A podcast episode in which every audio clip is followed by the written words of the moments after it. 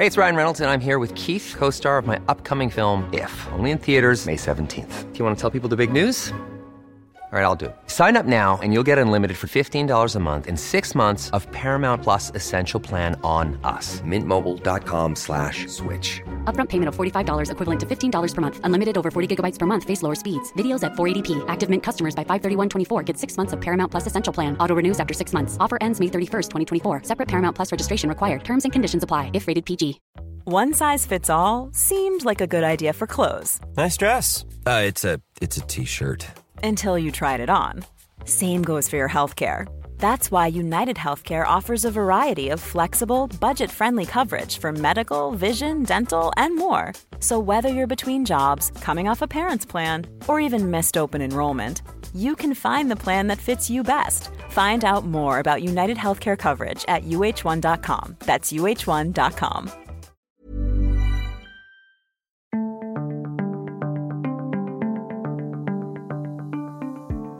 Hello, I'm Julie Bindel. I'm a regular contributor to Unheard, and I'm also a long-time campaigner to end male violence and a staunch critic of extreme transgender ideology.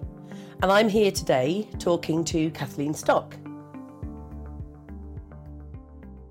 Kathleen, as you will know, is a former professor of philosophy of 18 years at Sussex University and you've recently decided to resign, Kathleen. And I know that the mainstream media has been full of this since it blew up. But tell us what happened. Um, so about a month ago, um, I went to work and as normal. And the first day, I saw stickers all over my building um, in the loo. Uh, that's where I first saw them.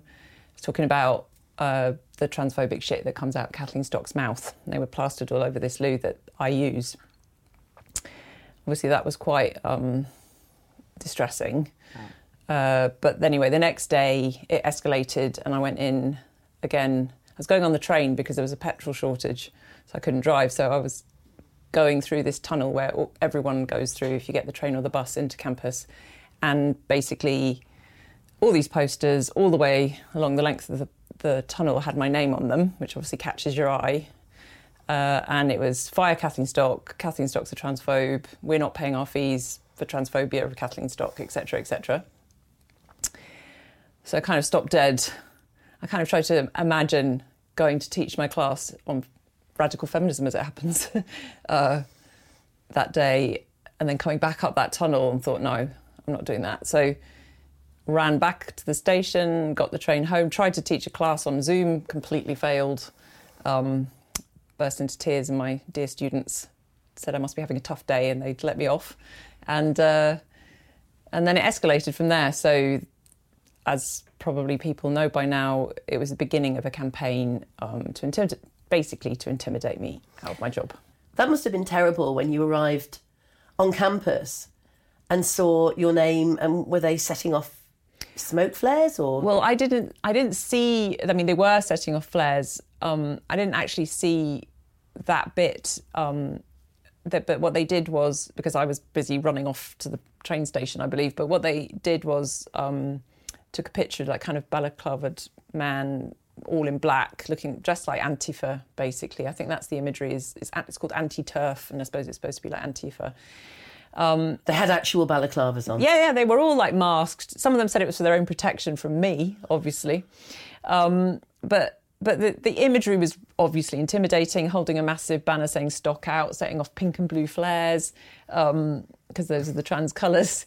And and then at the actual open day, I mean, poor you know, there was lots of parents bringing applicants there, having to pick their way through, like about 100 masked people holding these banners saying stock out, quit stocks, again, graffitiing, flares going off, uh, having a whale of a time, no doubt. Um, so, yeah, that it was, it's pretty extreme. Well, I hope those parents took their daughters and turned around and well, got back in the car? I don't know. I mean, there is lot. There are lots of good academics and departments still at Sussex, but it's undoubtedly not a good look for them. So let's go back to where this all started. I first heard your name in relation to this issue probably about three or four years ago. you started writing um, quite critically about the extreme transgender ideology and self identification, the move to introduce self identification. And that's where it all began. I mean, presumably, it then changed forever, but escalated to the point of where yeah. we are now. Yeah, I mean, this is uh, what we see now is is a culmination of something that started back then, because I was um, self-publishing these little blog posts initially, anyway, uh, on why academia seemed to fail to represent a, a view that was critical of uh, self ID policies and gender identity theory, and why it wasn't attending to the obvious consequences for women. If you're going to re-describe the category of women to include males, then obviously there are going to be massive um, social and legal consequences. But yet, that it seemed like there was a desert in terms of any kind of worries about this or criticism of this. On the other hand, there were plenty of academics who were uh, cheerleading self ID and very ostentatiously kind of moralising about it and talking about turfs and transphobia. So I thought that point of view should be represented. I'm a philosopher, so I started writing these little blog posts and immediately drew attention, the attention of uh, aforementioned academics and others who really didn't want me to be saying any of that. Well, tell me why you care, why you decided to involve yourself at all in this debate. Um, yeah, I've asked myself that. I mean, I care because it's I, I care on a number of levels. It's egregiously um, false gender identity theory. It's terrible philosophy. I cannot emphasize it enough. It is. It sits on this bed of pseudo philosophy coming out of post structuralism. It's a bad interpretation of post structuralism. I mean, it's just on every level. It's just um, it would fail a first year essay and there's huge logical gaps in it. So just as a, a philosopher who cares about logic and truth at a basic level, I couldn't believe that there were all these academics just waving it through. Um, Do you but mean also, do it, doing the whole trans women are women and there's no difference? yeah, I mean, yeah. How how can identity claims like psychological identity claims define material categories, or how could it be true, alternatively, that psychological identity claims mean that we should just ignore material categories and mm. pretend they don't exist when they clearly have all these impacts in medicine and support and science and education and every way you want to look. So that offended me, but then I'm also a lesbian. I'm also a feminist. As far as I knew, I'd kind of assumed that academic feminists were just sort of covering my, my mistake, mm-hmm. but were covering women women and girls' rights, and I didn't need to get involved in that. I started to see that they were not only not covering it, they were actively undermining women's rights in the name of feminism. And there was all these knock-on consequences for lesbians as well. So on, on all of those three levels, it really annoyed uh, the fuck out of me. Well, I want to name names here, and you know, you're a very fair uh, person. You're a consummate professional, and you know, I think that you've always played very nicely, despite what they've done to you, which we're going to get onto in a minute, and the effects on you and the actions of your union in particular, or your former union. But I've personally seen on Twitter, and also on blog posts and the like, academics who, of course, should know better, some in your institution, some like Sally Hines outside of your institution, who have said the most appalling things about you, misrepresented you, called you a bigot, called you an, a transphobe, and presented you. I mean, we know each other. uh, presented you as the opposite of what you actually are. Tell me how this has happened because we, we hear a lot about the students, rightly so, because they are responsible for their actions. But I want to focus more, I think, on the academics, the paid members of staff who seem to have enabled this. Yeah. Well, that's as it should be because I think that students are taking a cue from their role models, the adults around them, and they're all in their own little bubbles. I mean, I don't think they've actually read what I think. They haven't read my book. But um, yeah, there's a lot of enabling, well, not even just enabling, inciting individuals in this story. Um, as soon as I arrived, I was obviously, I deduce a massive threat to them. Um, so sometimes I say it's not just a turf war with an E, but it's a turf war with a U, because if I'm right, then they have built their careers on um, sand. And moreover, if I'm right, they are responsible for, for some pretty um, serious, I mean, not directly responsible, but they have contributed to an environment in which some, you know, pretty terrible things are happening to, for instance, children in gender identity clinics. So um, I can see why they had a vested, vested interest in shutting me down. And my God, they went for it and they still do. So it's I realised pretty early on it's just shame all the way down. They just want yeah. to you you're stupid, you haven't read the right books, you're evil. Everything you do is the worst mm. possible interpretation of it. Um, they're mocking, they're ridiculing, they'll just chuck everything. And these are like some of these are academics paid, mm. you know. So we've moved very far away from the the stereotype of the responsible truth seeker. It's just naked self interest now. I was really shocked to see a former professor at the university, Alison Phipps, who has since left, and pretty much suggested that she was leaving because of you. And I know that this term, institutionalised transphobia, has been used by your former union, which is highly disgraceful, mm-hmm. which we'll move on to. But how on earth is it that individuals who claim to be feminists, such mm-hmm. as Phipps, and Hines and others, can do this to a colleague, to a, another woman, knowing the consequences. They have to have thought about what this would do. And surely, in my view, they had an end goal. I mean, I remember the scenario where you were due to give a talk and they couldn't get that cancelled, so they decided to do some shadow event. Tell us about that. Well, that was some graduate students. So I was due to give a departmental talk at Sussex, which we all do from time to time to our department and to graduate students and undergraduates and colleagues. And I was due to um, speak on a piece of research I'd done that wasn't directly to do with anything to do with trans stuff. Um, so some graduate students in philosophy, I, I think actually a small number, although they always talk for the group. I had some other graduate students afterwards saying, well, they don't talk for us. But um, they put out this advert that they were going to have a rival event at the same time on Zoom. It was called Philosophy and Anti-Trans Thought. Uh, they invited this this person who's basically a Twitter troll, as far as I'm concerned, just basically defaming me hmm. uh, and misrepresenting me and all the rest of it. So they invited her. She's not trans. They invited her to come and give a talk on me. Um, at the same time as my talk, which was supposed to take place, and about as far as I'm told, about 40 of my colleagues went, including some professors, including people you might have just mentioned. Um, and it was just a kind of basically like a struggle session, as far as I can see from the Cultural Revolution. You know, I mean, basically, the aim was not to really get to grips with what I actually say.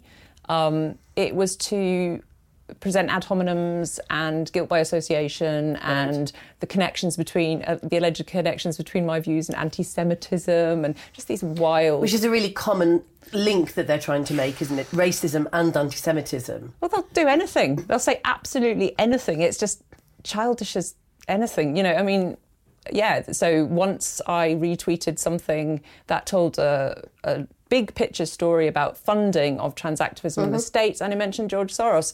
So I'm an anti Semite. You know, it mentioned lots of other people who weren't Jewish, but that doesn't matter. you know, the logic here is not particularly sophisticated. Well, and it would also be akin to, to um, saying that Jeffrey Epstein did some pretty bad things. And to say that that was anti-Semitic to yeah, say well, so. I mean, yeah, it's no, that logical. Nobody grown up falls for this. But if your if your aim is if you're already like invested in seeing me as some kind of witch figure, mm-hmm. then you're just going to look around and cherry pick every little thing you yes. can to add to the picture that you are creating for students.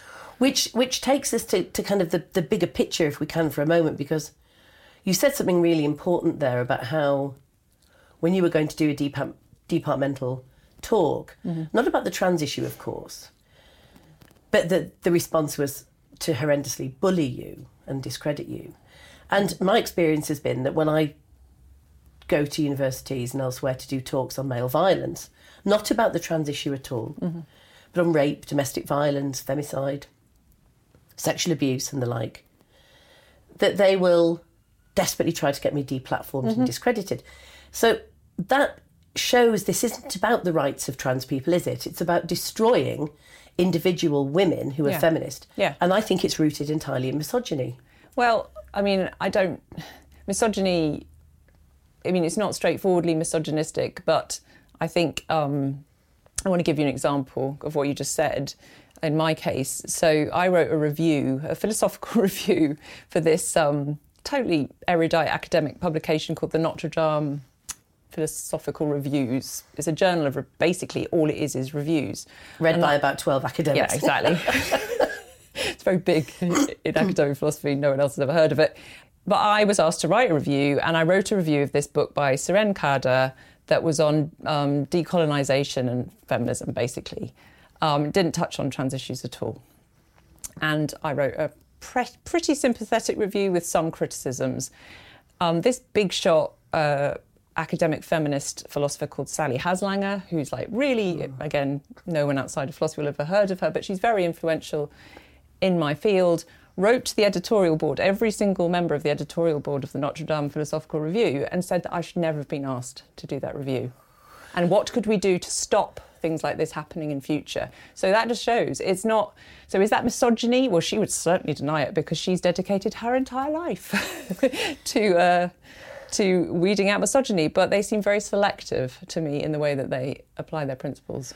Well, and this is about trying to destroy the whole person. Mm-hmm. And I think, you know, to, to hold you up as a warning in the way that I've been held as a, up as a warning Mm-hmm. to other feminists and journalists don't do this. And, and I think that that is what's shifting. That actually more of us are saying, no, we will speak out and we will Yeah. continue to speak out. Yeah, I mean, I'm not going to stop. And actually, in in leaving Sussex, I've actually become um, much more, even more able to speak out. And now I've got a bigger platform. So, jokes on you. if you actually were to say everything that you believe about this issue, it still wouldn't be anti trans. It still wouldn't be transphobic. No, I mean, actually, I want to be clarified that I don't have sort of other whole, you know, set of more extreme views Right. that I've been keeping in the wings for this moment. I just mean that, for instance, I can now criticise Sally Haslanger out loud, which I didn't have never done before because I have no, you know, I'm, I don't actually expect to go back into the philosophy profession, and I have no reason. Uh, to protect anybody in there anymore or to worry about the possible consequences for me. So, but no, my views are the same as they always were about the substantive issues. They are the views in my book, um, and they're not. I would be. I mean, I'm always open to changing my mind because I'm a philosopher, but I'd be astonished if I ever thought differently about those things. And I absolutely believe that trans people should be protected in law. So I'm never going to hmm. waver from that either. I just disagree about the laws that should be uh-huh. used with, you know. So, what about those? I mean, I, I know you, this must happen to you all the time because it's happened to me and it's happened to others, where you get emails and mm-hmm. messages from colleagues or from friends, even, who say, I agree with every word you're saying, mm-hmm. but of course I can't speak up. Yeah. Well, I know that there are some people, and we really need to focus more on the men who don't speak up as well here, but mm-hmm. I know there are some people that actually can't take that risk right now. The punishment is severe if you've got children to feed and you would be unemployable. It, it, that's that's an issue, although it, it costs us all. But what what do we need to happen to get the decent liberals, mm-hmm. Not even the feminists, but the decent liberals, to actually speak up and say this is wrong? Now, just to clarify, one of the things that offended me the most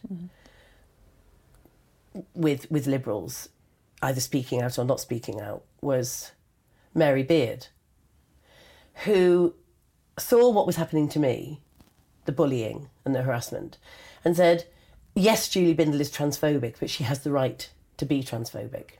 It, I, I don't want the right to be a bigot No, I know. to be transphobic. I know. This isn't about blanket free speech. It's infuriating with the way that gets set up. I mean, I don't know of that case, but actually, it just drives me nuts. So that's actually how it gets presented in universities Mm. too. It's like, well, we've got to do this complex balance between the f- academic freedom of Kathleen Stock to say these. You know, Right. implicitly they're implying terrible things, and then we have to have to protect our vulnerable trans students, as if these two things are, in, well, I mean, put like that, they do look in tension, but in fact, I'm not saying terrible things, and I'm tired of being lumped with Holocaust deniers Right. and God knows what. Um, you know, I'm not actually a moderate. I'm not even a free speech absolutist, as it happens. Uh, this is preposterous framing, and again, entirely set up by our enemies to mean that we can't win, because all we're doing is insisting on basic, obvious facts of biology and their social significance, and the categories can't change because of identity claims nearly 99% of the planet agrees with us. So yeah, I, it annoys me. And what I found is that um, the most I can get out of people is a kind of tentative, well, we absolutely support Kathleen Stock's right to say what she thinks, but they, you know, they won't say, and yeah, and of course we agree with her because it's bloody obvious. Right, so we've ended up in a situation of flat earthers, basically. because of this sort of gap, this you know the the gap, the silence around it, yes, means that small um, groups of very vocal, confident, um, aggressive people uh, can fill that gap. So, just in case the viewers didn't realise, we're both lesbians. Um, and obviously, you know, th- there is an issue, isn't there, about anti-lesbian discrimination as well as sexism that we face, and also, I suppose, women-only spaces. It's very important to us. Yeah. Tell me about how this affects young lesbians, in your view. Well, I think they're at the sharp end because um, because a large number of trans women are heterosexual, right? That's something that I don't even know that the general public even fully understand, but they are.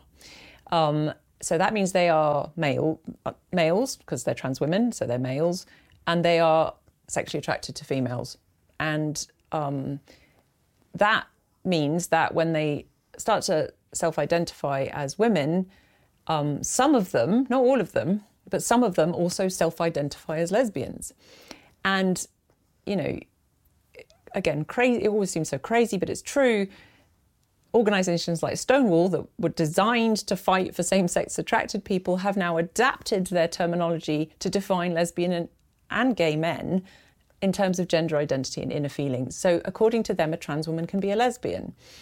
And um, a lesbian can be attracted constantly to trans women. So, in other words, you know, to males, um, which messes up the categories, you know, irrevocably. Um, and the problem is young lesbians who are just getting to grips with their own sexuality um, are in queer spaces um, and queer communities where there are some, not all, but some trans women who are insisting, well, I'm a lesbian like you are. You can't exclude me, you know, a priori from your dating preferences because that's transphobic. And Nancy Kelly said it herself, as in She's the director of Stonewall. Yeah. yeah, she said, um, you know, excluding a whole group of people from your dating preferences is a bit like being a racist and excluding a whole lot of people on the basis of race from your dating preferences. And as someone on Twitter, Twitter wittily pointed out, but Nancy, Stonewall was set up to, to, to look after people who exclude a whole lot of people from their dating preferences. You know, I mean, it's basically sexual orientation is based on sex, biological sex, same sex attraction or opposite sex attraction. You can't replace it with gender identity, and havoc will follow if you do. And then, of course, the other bit of havoc is the children. And that's the bit that's just mind blowing that, you know, children who are finding out that they are same sex attracted are being are thinking sometimes on their own and sometimes with encouragement from adults that they must be the opposite sex. You know, so bet and if they've got homophobic parents, that's probably a more tempting Yes. thought. You know, so a, a gay boy who is attracted to boys, it might be much more convenient for everyone if that's a girl. And that know? to me is conversion therapy. Well, it's it's not right, whatever it is. I mean, it's basically um, if you can't allow therapists to explore with children and adults their feelings of gender identity, which might obviously change over time and, and for many people do, then the cost is that they will quite likely end up irrevocably changing their bodies in ways that they won't accept afterwards, and it will make a huge difference to their lives and their fertility um, and possibly their bone density and their kidney function and their cognitive function. I mean, you can't fuck about with this stuff. And that was one of the drivers for you Yeah. writing your book, wasn't it? well, yeah, because my book's about the sort of the confusion at the heart of all this, which is the idea that identity, psychological identity, can change your category. And that's going to have, of course, because it's so sort of, sex is so embedded in all these areas sexual orientation, women's rights, uh, medicine, sport, uh, violence statistics. You know, it's embedded in sexual violence statistics because males on average are stronger th- and bigger than women. And that's a, that's a biological feature of, of them. So, because it's embedded in all these areas, and because gender identity ideology has pretensions to change the categories, there's just effects, you know, bad effects in all these areas. So, the book tries to cover a lot of it. Give us your book title. Material Girls Why Reality Matters for Feminism. And it's doing well, isn't it? It's doing quite well, yes. Hi, I'm Daniel, founder of Pretty Litter. Did you know cats tend to hide symptoms of sickness and pain? I learned this the hard way after losing my cat, Gingy. So I created Pretty Litter, a health monitoring litter that helps detect early signs of illness by changing colors, saving you money and potentially your cat's life. Pretty Litter is veterinarian developed, and it's the easiest way to keep tabs on your fur baby's health right at home. Go to prettylitter.com and use code ACAST for 20% off your first order and a free cat toy. Terms and conditions apply. See site for details. A lot can happen in three years, like a chatbot may be your new best friend. But what won't change? Needing health insurance. United Healthcare Tri Term Medical Plans, underwritten by Golden Rule Insurance Company, offer flexible, budget friendly coverage that lasts nearly three years in some states. Learn more at uh1.com. Quality sleep is essential. That's why the Sleep Number Smart Bed is designed for your ever evolving sleep needs. Need a bed that's firmer or softer on either side? Helps you sleep at a comfortable temperature? Sleep Number Smart Beds let you individualize your comfort so you sleep better together. JD Power ranks Sleep Number number 1 in customer satisfaction with mattresses purchased in-store. And now, save 50% on the Sleep Number limited edition Smart Bed for a limited time. For JD Power 2023 award information, visit jdpower.com/awards. Only at a Sleep Number store or sleepnumber.com. Hey, it's Ryan Reynolds, and I'm here with Keith, co star of my upcoming film, If, only in theaters, May 17th. Do you want to tell people the big news? All right, I'll do it. Sign up now and you'll get unlimited for $15 a month in six months of Paramount Plus Essential Plan on us. Mintmobile.com slash switch. Upfront payment of $45 equivalent to $15 per month. Unlimited over 40 gigabytes per month. Face lower speeds. Videos at 480p. Active Mint customers by 531.24 get six months of Paramount Plus Essential Plan. Auto renews after six months. Offer ends May 31st, 2024. Separate Paramount Plus registration required. Terms and conditions apply if rated PG. it's sold out. I think it's gone into its, I don't know, fourth reprint or something. Well, I highly recommend it. Thank you. Yes. Where, where does Stonewall fit within this context? Stonewall are responsible for so much of it because they were, you know, although obviously I believe that Stonewall started very well and achieved many good things, and I'm actually quite good friends with Simon Fanshawe, who was one of the founders. But, you know, in the last, what, six years, um, their business model has been basically a very narrow conception of what they would call trans rights. I would say these aren't rights and they don't benefit trans people. But because they were already embedded in all these national institutions, government departments, the CPS, the EHRC, all of our universities nearly, um, schools, local authorities, you name it, Stonewall Diversity Champion already there. I've seen FOIs. Um, you can go, eh, viewers can go and look, like because they, there's been a project of um, Legal Feminist the, the group Legal Feminist to do FOIs and all these uh, institutions that have had relationships with Stonewall. And you can see that basically being in one of their schemes means that you're getting a constant kind of um, stream of instructions. Like, lo- we would really appreciate it if you'd put out a tweet lobbying for this project, which is usually, or was, used to be anyway, around self ID, or you know, hashtag no debate, hashtag trans women are women. So our national institutions have just been almost unwittingly instruments, because I think they just thought they were doing the right thing by equality law, um, and setting up this chilled environment where employees who go, hang on a minute, how does that fit with what the Equality Act actually says? Shut up, you're transphobic, says the HR person. you know, it's just nuts. And and of course, then you know we get to your former union, and I think that that's that's what I found the most shocking, and I assume this was the final straw for you. But tell us what happened and what you expected to happen, and then what should have happened. Well, so Sussex um, local branch of the University and Colleges College Union um, put out this statement. I don't know about a week a week after the whole thing started. So at that point, I was just sort of hanging on. I was teaching from home. this was after you saw the I saw the posters. There'd been a demonstration. I, I basically was advised to stay at home for my own protection. The police were coming round. I'm getting, you know, like security stuff in my house. Um, trying to think about the future and, and thinking, well, I'll just have to stay off campus for the rest of the term at least, but I can teach on Zoom. Um, and so that was the situation. And then um, sus- I got word from someone who was involved in the UCU but was very embarrassed and said, I'm sorry, but there's a statement coming out um, tomorrow. And I could tell from the way she put it that I wasn't going to like it. But um, Had you expected them to support you? yeah, Or just stay hard to say. silent? I mean, expect is a strong word, but maybe hope because she just Right. kind of always. Maybe I'm stupid, and my wife is always uh, saying, "Why do you keep expecting for better?" I do keep hoping that people will be more reasonable and decent than they actually turn out to be. But um, yeah, it, it was worse than I, the thing is, it was worse than I had expected. Give us the gist. The gist was this sort of pompous kind of peroration about standing with our trans and non binary students against institutional transphobia. And all they could possibly mean by that is that I was there. Well, because there's nobody else there that- Well, there's nobody else that says anything mm. like what I say out loud.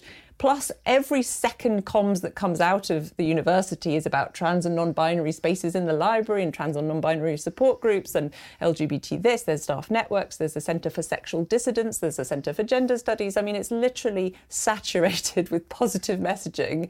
Um, it's in Brighton, one of the most queer friendly places in the world. So, all they could mean by institutional transphobia is we haven't shut that bitch up yet. So, and the, and anyway, it was all so it was absolutely framed in the classic rhetorical style to set up this opposition between these noble people, uh, self-appointed, self-identified noble people, um, and and that which in the office, or not in the office. So this came through on your email. Yeah, it came through in on my email, and it just felt like a punch in the gut. And um, I mean, this is a union. Tell me what the union, uh, for those viewers that aren't sure about this, just explain what unions are set up to do. yeah. well, I believe that unions are supposed to protect employees from their bosses and to offer solidarity with anyone who is an employee, um, especially you'd think in a university when they are being targeted for their academic research and their philosophical beliefs, also protected in law under the Equality Act. So you'd think on a number of levels I was covered.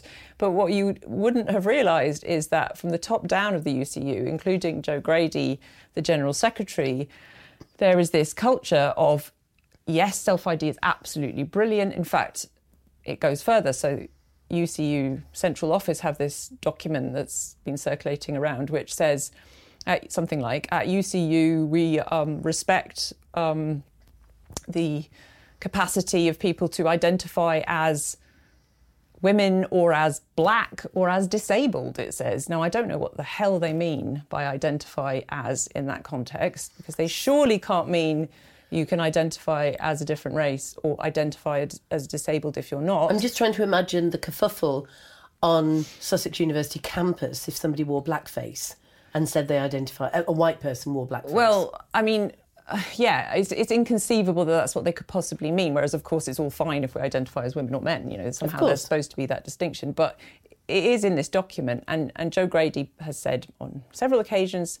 Um, that she uses or used to use TERF Blocker, which is a, basically a blocking tool on Twitter that means she never has to see the likes of your tweets or my tweets. she admitted, mind you, that's quite nice for people not to have to see our Yeah, tweets. exactly. But seriously, she's admitted that. Oh yeah, yeah, yeah, yeah. I yeah, I mean, that. no, Jo Grady is is. Um, but I mean, she's not she's not unusual um, in academia. She has these relatively extreme views, but they've become kind of the norm in that context, and it's all so moralised. It's like you know, it just relies on basically setting someone up as. Um, as the kind of contrast class to you, so they're virtuous, we're evil, basically.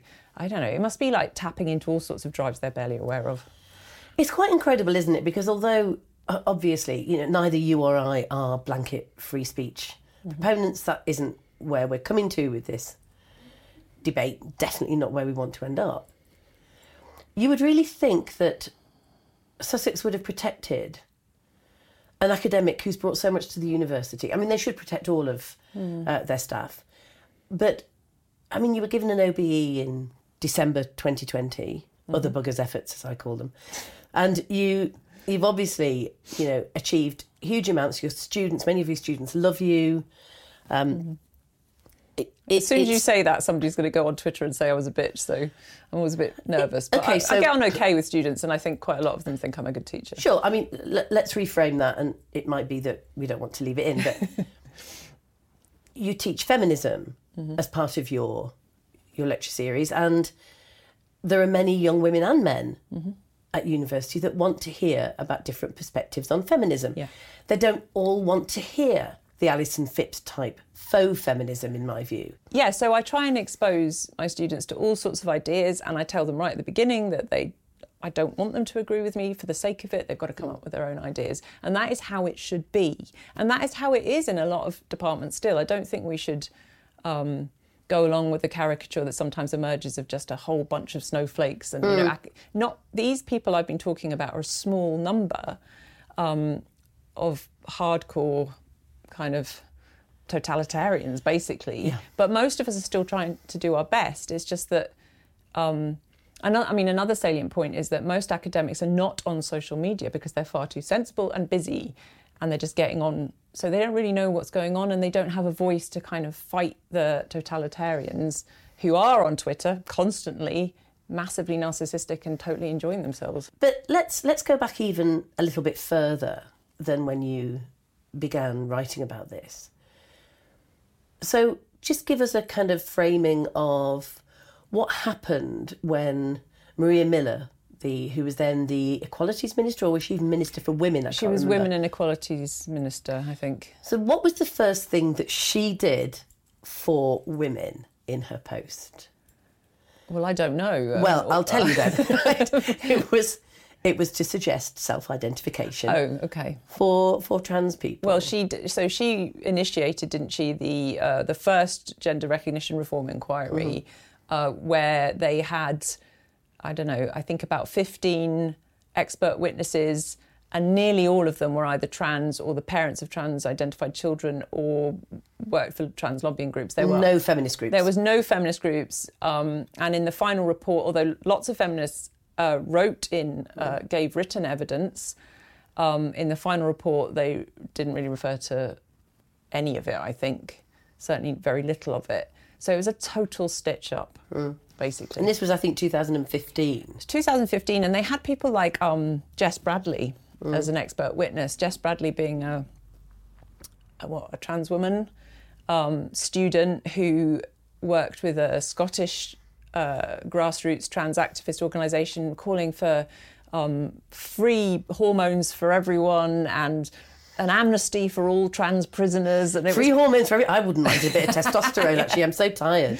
but it was classic sort of student activism stuff. And there Jess was giving evidence in Parliament about how society should be structured. And then after that, Jess Bradley got into quite a lot of trouble taking photos of um, their genitalia in the, the college library. And as I recall, Their male genitalia. their ma- male genitalia in the college library. So um, that could, goes to show the due diligence that was done on the on the witnesses. There was another, um, you know, perfectly fine trans woman student who was um, involved. I recall who was a maths student and worked for a student union, and who was giving evidence on women's sport. I couldn't see any connection Right. between their background and what they were giving evidence on, but nonetheless, there was Maria Miller and and co. kind of diligently writing it all down or whatever. So yes, Next time- it was ridiculous. I mean, this this was what led to the uh, the founding of Women's Place UK, wasn't it? Yeah, because you feel like, what the hell is happening here? Our national institutions, which we just assume, well, some of us naively assume, are going to to work pretty well, and, or at least they're going to listen to a range of voices and they're going to come up with sensible sensible conditions. But actually, the report. Um, that came out, as I recall. I'm trying to mix. I'm seeing, wondering if I'm mixing up my reports, but there was a series of kind of actions by the government or by the Women and Equality Select Committee back then, which basically waved through self ID and recommended it. And I think Theresa May even gave a speech um, Yes, she did. sort of supporting it, and it was all you know. They just thought this is an easy win. There aren't any possible consequences here. They hadn't even thought about it. And it's free. It won't cost us any money. yeah, exactly. And it, you know, we'll And get rid of the nasty party. Well, I don't think they even thought those bitches would have said anything. Well, I those just bitches think, weren't asked. so here we are, six, we seven are. years down the road, uh, and look at the devastation. Yeah, I mean, it was to- that's the that is the tragedy that this did not have to be this way, right? If Stonewall had taken a much more sensible line, saying yes to trans rights but no to self ID, we've got to be able to protect trans people in another way legally. Um, if they had acknowledged that there was obviously a clash between women's rights and self ID and children's rights, then we wouldn't be where we are. Where we are, but instead they just said no debate. So in, in 2015, I visited Vancouver to do some research on the sex trade, of which I'm a big critic. People might know if they read UnHerd, and if you don't, why not?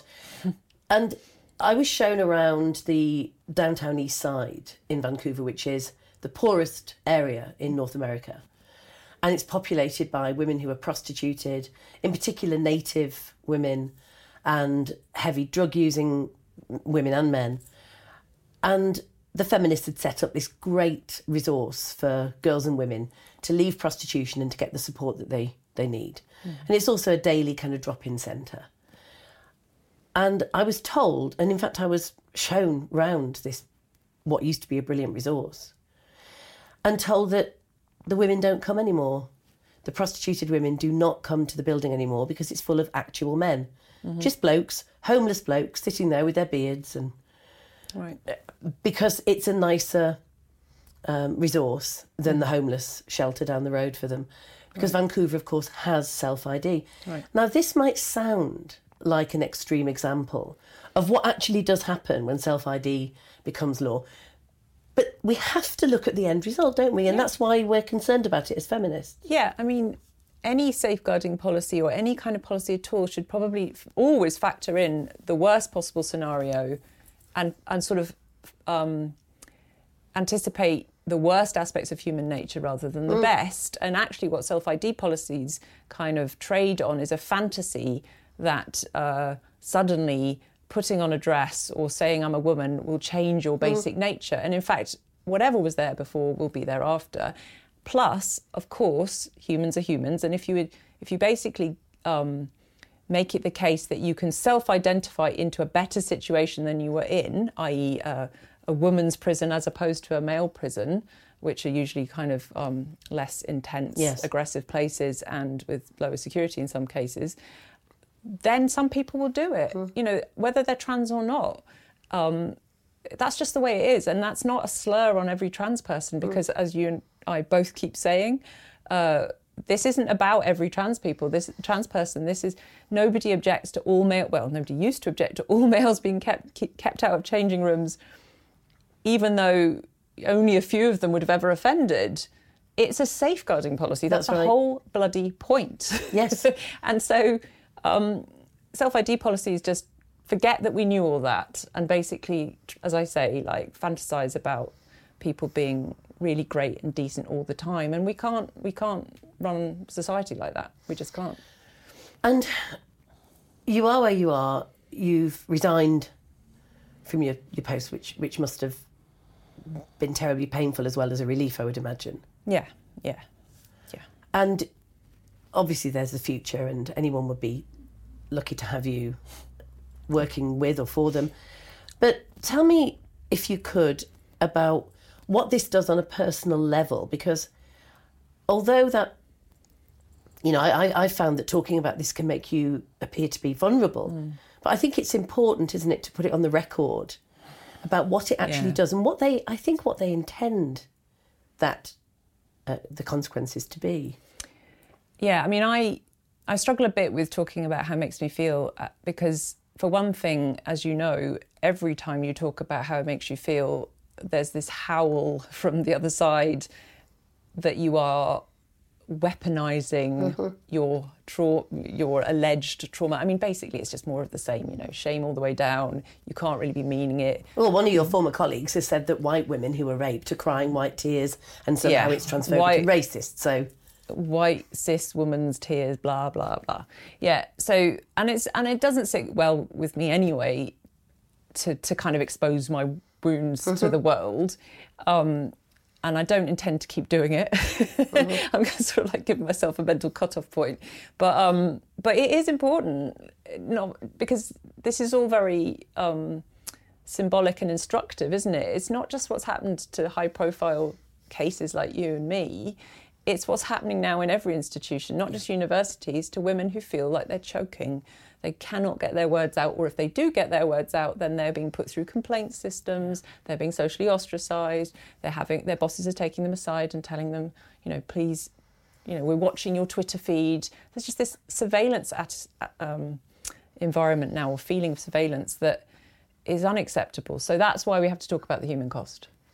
We do, and and actually, I mean, obviously, we'll get onto talking about your thoughts about the future of academia mm-hmm. and and in particular feminism and, and free thinking within universities, which I think was probably why they were set up. But anyway, I was at a feminist conference a couple of weeks ago mm-hmm.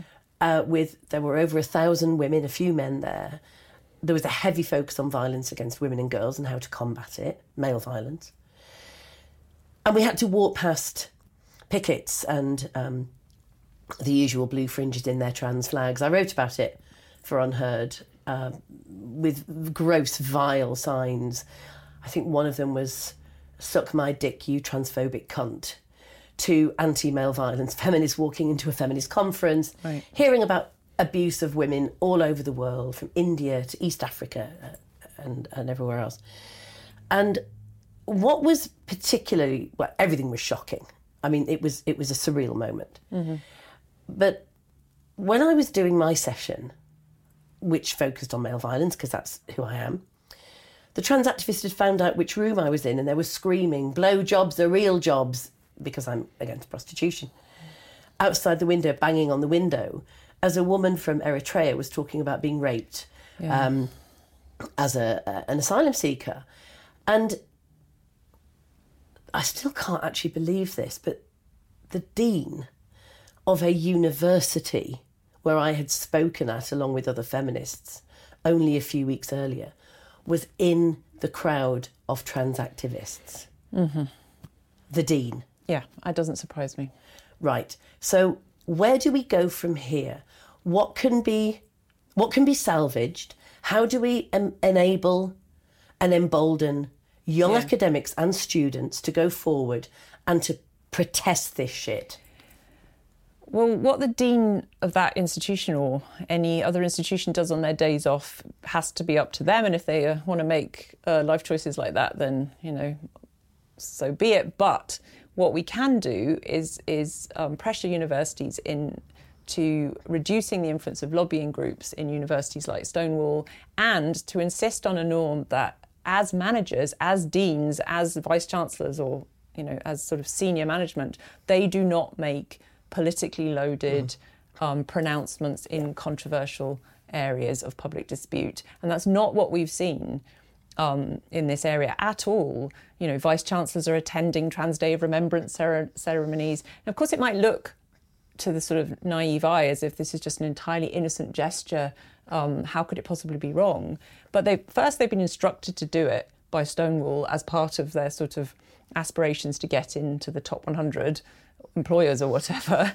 And second, you know, in this particular case, the list of names of murdered, tra- tragically murdered trans women they're reading out are most, nearly all, like 90% from South America and have nothing to do with the UK situation. Well, and so, also, if I may interject, um, murdered because they were prostituted yeah, by violent men. Yes, but so yes, there's a whole set of interesting, uh, well, not interesting, but you know, academically important context there that needs to be looked at. Yes. But it doesn't get looked at. It just gets pushed into this rhetorical kind of mush, and then used to push for self ID in this country. And that's the point. Like these are not innocent gestures. The flags on campuses, yeah. the, the the participation in these quasi-religious ceremonies are not neutral, sort of nice, kind gestures. Of course, they're presented that way.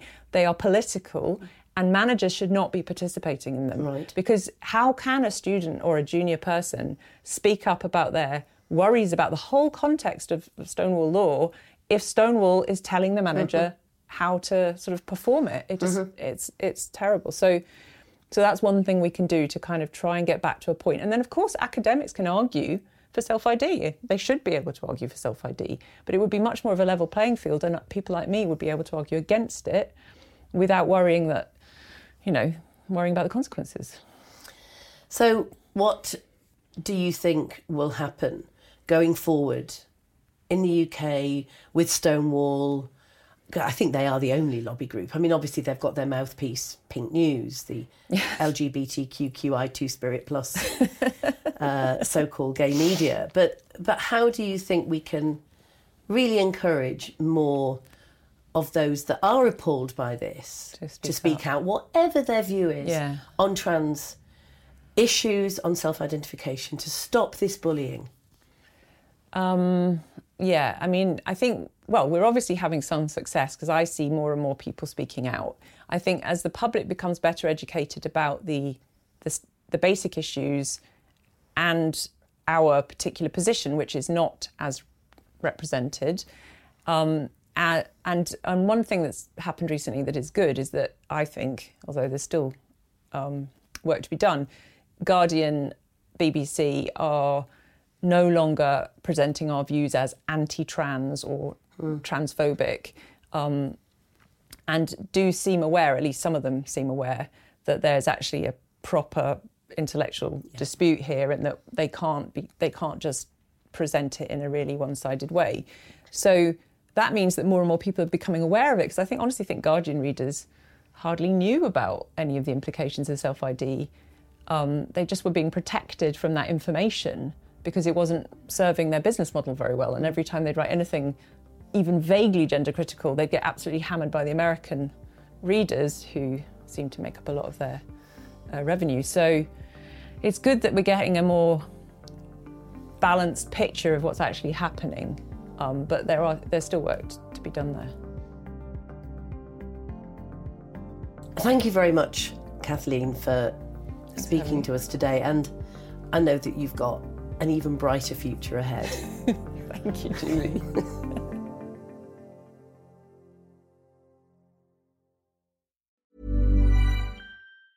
Even when we're on a budget, we still deserve nice things. Quince is a place to scoop up stunning high-end goods for 50 to 80% less than similar brands. They have buttery soft cashmere sweaters starting at $50, luxurious Italian leather bags, and so much more. Plus, Quince only works with factories that use safe, ethical, and responsible manufacturing. Get the high-end goods you'll love without the high price tag with Quince. Go to quince.com slash style for free shipping and 365-day returns. Hi, I'm Daniel, founder of Pretty Litter. Cats and cat owners deserve better than any old fashioned litter. That's why I teamed up with scientists and veterinarians to create Pretty Litter. Its innovative crystal formula has superior odor control and weighs up to 80% less than clay litter. Pretty Litter even monitors health by changing colors to help detect early signs of potential illness. It's the world's smartest kitty litter. Go to prettylitter.com and use code ACAST for 20% off your first order and a free cat toy. Terms and conditions apply. See site for details. Ever catch yourself eating the same flavorless dinner three days in a row?